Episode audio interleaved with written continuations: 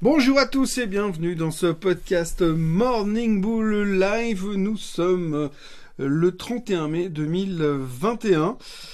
Alors, euh, c'est lundi, ce lundi, ça fait toujours un peu partie de ces semaines qui servent à rien, enfin de ces jours qui servent à rien.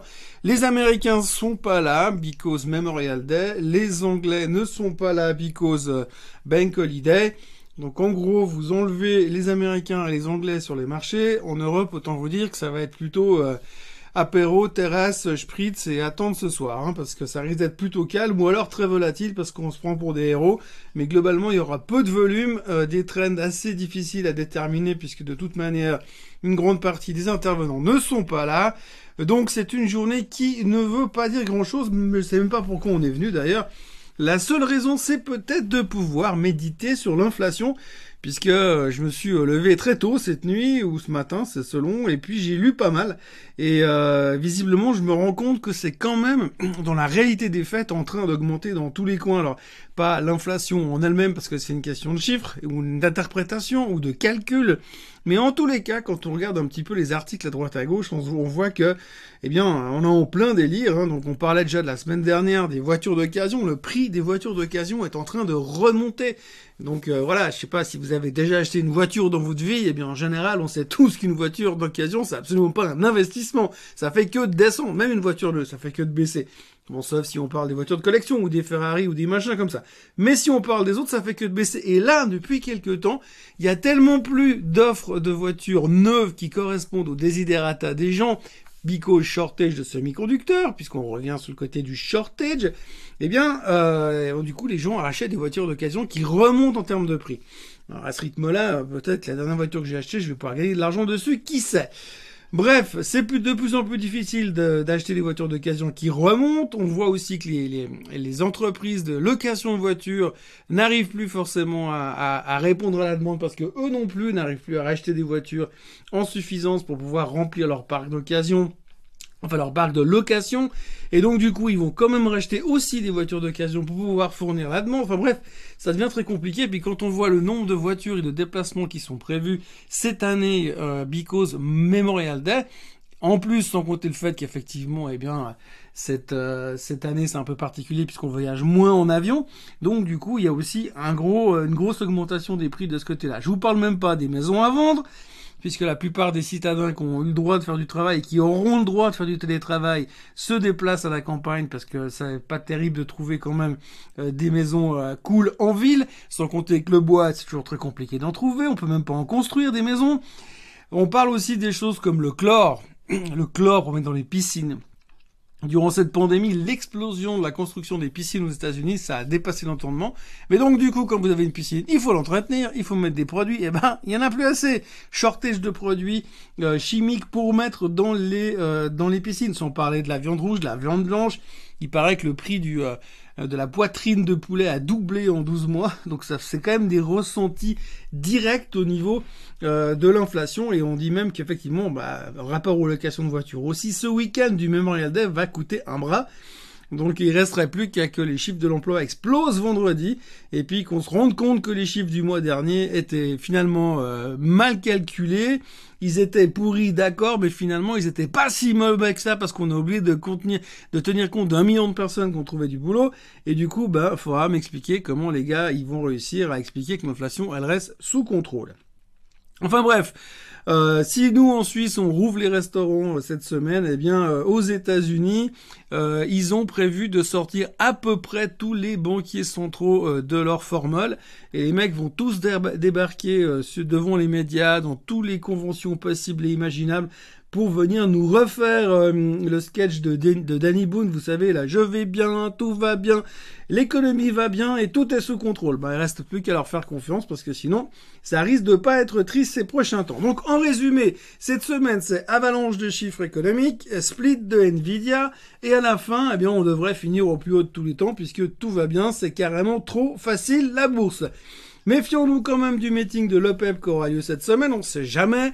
Euh, le pétrole est en phase de pré-breakout au niveau des 66-67 dollars. S'il casse à la hausse, on peut facilement aller chercher les 70 dollars et améliorer encore l'état de l'inflation.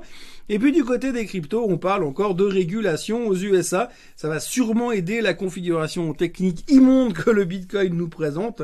Alors techniquement, il peut facilement retourner tester les 29 900. Et puis s'il tient, euh, s'il tient, bah, c'est le level d'une vie. Par contre, sinon, c'est retour à 20 000. Il faudrait quand même bien qu'Elon Musk vienne retweeter quelque chose histoire qu'on s'amuse de nouveau.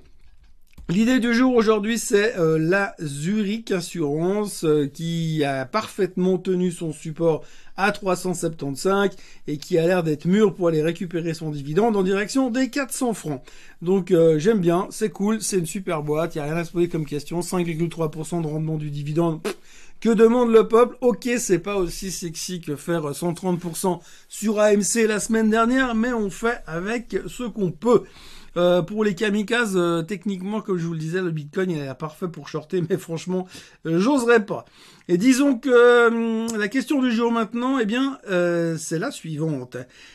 Si je pense qu'une action va monter prochainement, mais que je la trouve quand même un peu chère, dans quel cas la stratégie de donner un ordre d'achat un peu plus bas que le cours actuel et espérer un petit décrochage pour rentrer est-elle intéressante?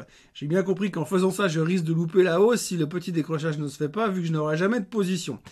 Alors effectivement, euh, on rêve tous d'acheter au plus bas et de vendre au plus haut.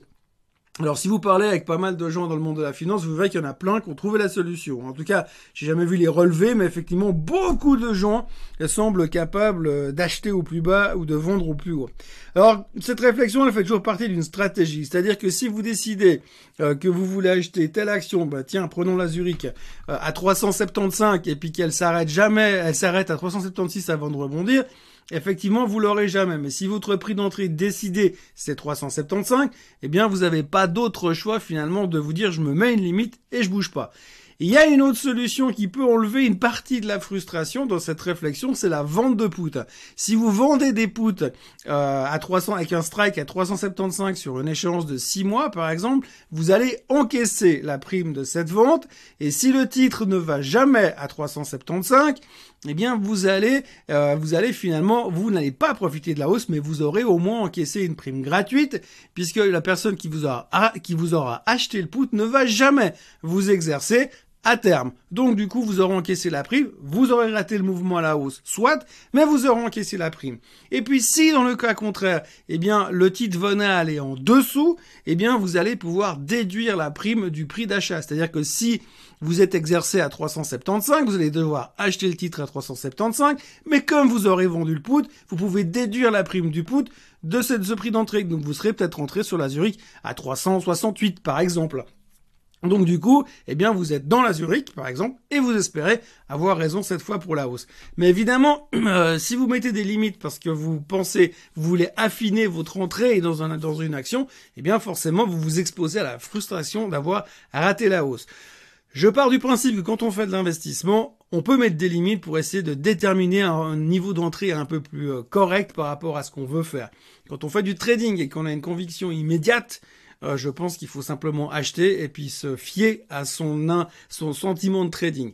Euh, voilà, c'est un petit peu ce que j'aurais tendance à faire. Bon, moi je suis un peu un bourrin, un boule, forcément, donc j'ai tendance à être un peu plus brutal. Mais si j'étais un investisseur et je voulais absolument rentrer dans un titre, mais que je voulais pas payer le prix fort, eh bien je, je vendrais des poutres au risque de ne jamais avoir le titre, mais au moins d'avoir encaissé la prime du put.